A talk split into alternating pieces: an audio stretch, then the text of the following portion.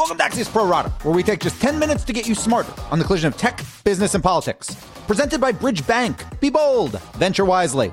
I'm Dan Primack. On today's show, coronavirus throws U.S. business into chaos, and big tech may face a new antitrust boss. But first, the Bernie economy. So we are less than 24 hours from the start of Super Tuesday, when 14 states will make their presidential primary picks. And despite Joe Biden's big win in South Carolina and Pete Buttigieg's campaign suspension, it seems most likely that Bernie Sanders will wake up on Wednesday with a commanding delegate lead. So it is worth exploring exactly how Sanders understands the U.S. economy, given his loud pronouncements about fundamentally changing it. To be clear, I am not talking here about socialism versus capitalism. Instead, this is about traditional monetary theory, which most political candidates subscribe to, versus modern monetary theory, which Sanders tacitly endorses. As Axios Markets editor Dion Rabouin writes this morning, traditionalists on both sides of the political aisle usually view government policy kind of like a household budget, with a fixed capacity for earning and for spending.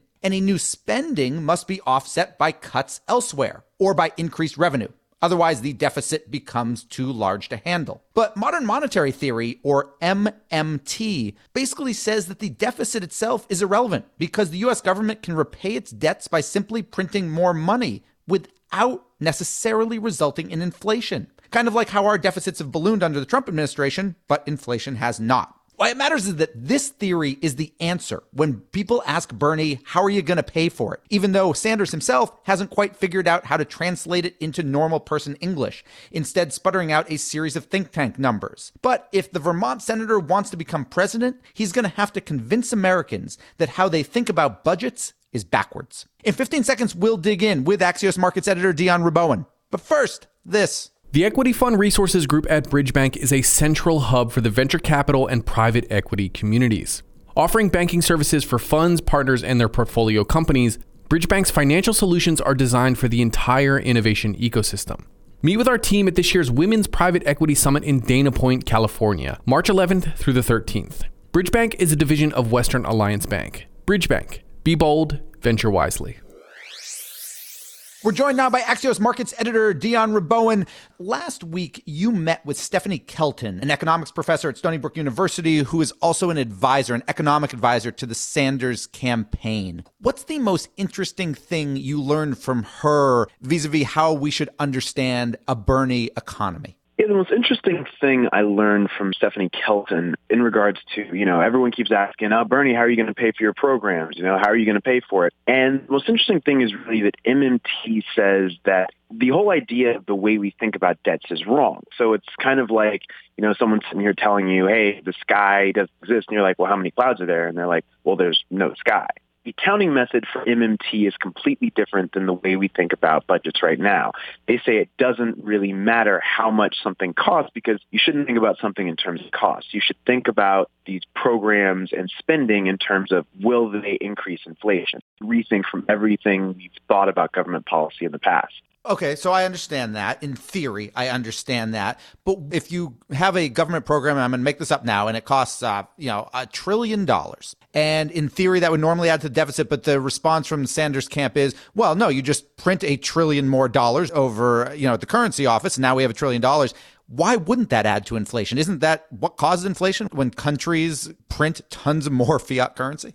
This was something she actually spoke directly to. What Kelton's argument is, is that no, countries spending money, printing money, and adding to the deficit does not in itself cause inflation. What causes inflation is spending that money on programs that don't create enough economic demand to support it. So she talked about specifically Zimbabwe's hyperinflation and Germany's and the Weimar Republic. And she said they had all these spending programs, but they weren't actually creating any demand.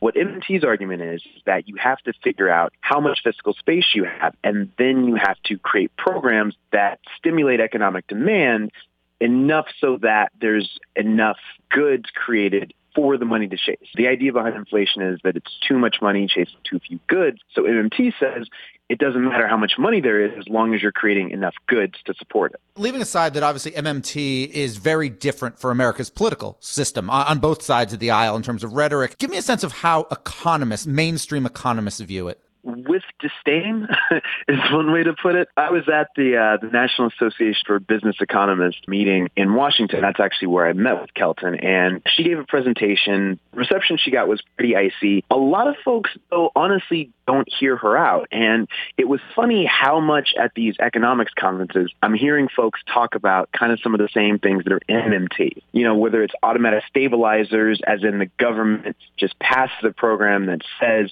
hey, we're going to put this place, and whenever employment falls to this level or whenever GDP falls to this level, automatically the government will spend more. With Bernie Sanders' program, it's a jobs guarantee so that the government provides a job for every single American at, you know, what he calls a living wage, which we would assume is going to be more than $15 an hour. Yeah, that federal jobs guarantee, there are a bunch of mainstream economists who support that just on the theory of it, correct?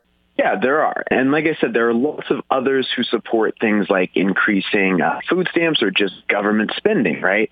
So while a lot of these economists do kind of hold their nose up at MMT and Dr. Kelton, all that, they are talking about a lot of the same programs. And Dr. Julia Coronado, who is the head of NABE here in New York, says that actually MMT gets it right on a lot of levels, and that's been proven. One thing, the thing that she's worried about, though, is really putting Congress and politicians in charge of this thing that could Uh, allow spending to get out of control to the you said that this has sort of been proven. Let's look at what we've seen over the past couple of years, particularly in the Trump presidency. You've had a ballooning deficit, and the deficit's gone up in part because we had these massive tax cuts, particularly for corporations. But inflation has stayed down. Is that a proof point for MMT, or are those two things unrelated from your perspective? No, it's something that Dr. Kelton and lots of other MMT acolytes certainly point to. They say, "Hey, you've been telling us for years and years, all you mainstream economists, that if the deficit gets too big, it's going to spike inflation, and that's going going to, you know, make the U.S. dollar worthless and, and hurt our whole economic model. And she's like, well, look, we're at $23.4 trillion at this point on the U.S. national debt.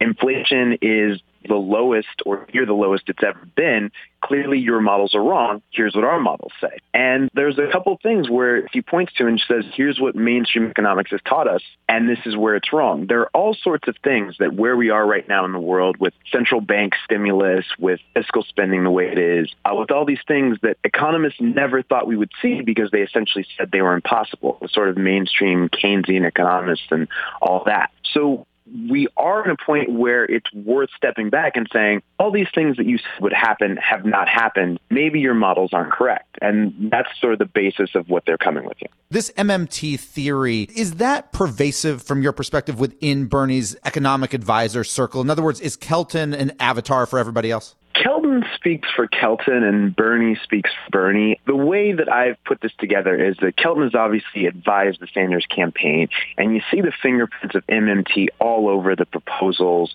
And she's actually written specifically on Bernie's student loan forgiveness plan as well as his jobs guarantee program. This is maybe a little chicken and an egg, but do you view it as Bernie accepts MMT's theory and therefore proposes all these plans that spend lots of money because he thinks he can, or is it he has all these plans that cost lots of money and he clings on to MMT as a justification for how he can do it? It could be either, and I think it depends on how much credit you give Bernie Sanders as an economic theorist. Uh, if you think he's just a guy who wants to go out and spend a bunch of money and MMT is a convenient theory, that's entirely feasible, and you could make an argument for that. You could also make an argument that you've done the research, dug into MMT, and that's how he explains these programs. Again, he hasn't said, hey, I am with MMT and this explains everything. He just has said, look at this theory, here are my proposals.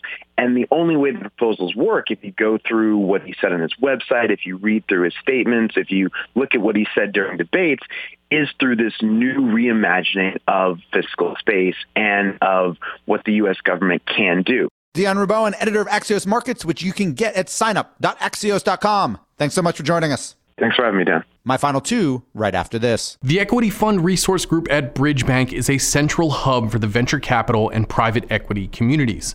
Leveraging nearly two decades of expertise delivering solutions to emerging technology and growth companies, Bridge Bank now offers services for funds, SBICs, and general partners, including creative credit solutions, robust treasury management capabilities, and a suite of international banking services. Bridge Bank, a division of Western Alliance Bank. Be bold, venture wisely. Now it's time for my final two, and first up is the growing impact of coronavirus on business operations. Two big US companies, shoemaker Cole Haan and music label Warner Music Group, both reportedly are delaying IPOs that had been expected to launch this week, due both to stock market volatility and the simple fact that IPOs are usually pitched in big hotel ballrooms full of investors, and fewer and fewer people want to sit in such crowds, let alone hop a plane in order to sit in such crowds. And speaking of big gatherings, the country's largest shipping industry conference yesterday canceled just hours before it was scheduled to begin. And Twitter yesterday announced that it's suspending all employee travel that it views as non essential. That includes a Black Twitter event in New York City this week, and yes, my scheduled interview with CEO Jack Dorsey later this month at the South by Southwest event in Texas, from which Twitter has pulled out completely. Finally, Politico this morning reports that U.S. Attorney General Bill Barr has taken on an expanded role in the Justice Department's antitrust probe into big tech effectively sidelining DOJ antitrust boss Makan Delrahim. Two things to know. First, Delrahim is a Trump employee who led Justice's failed fight to stop AT&T from buying Time Warner. Two, Barr was also involved in that case, but as a lawyer for Time Warner. This is before he became Attorney General, and that might make it seem like he's the wrong guy for Trump to want in this job, but the counterargument is that by repping big incumbents like Time Warner and Verizon, Barr has a bit of added animus for insurgents like Amazon and Facebook. And we're done. Big thanks for listening. And to my producers, Tim Shovers and Naomi Shavin, Have a great National Dr. Seuss Day. And we'll be back tomorrow with another Pro Rata podcast.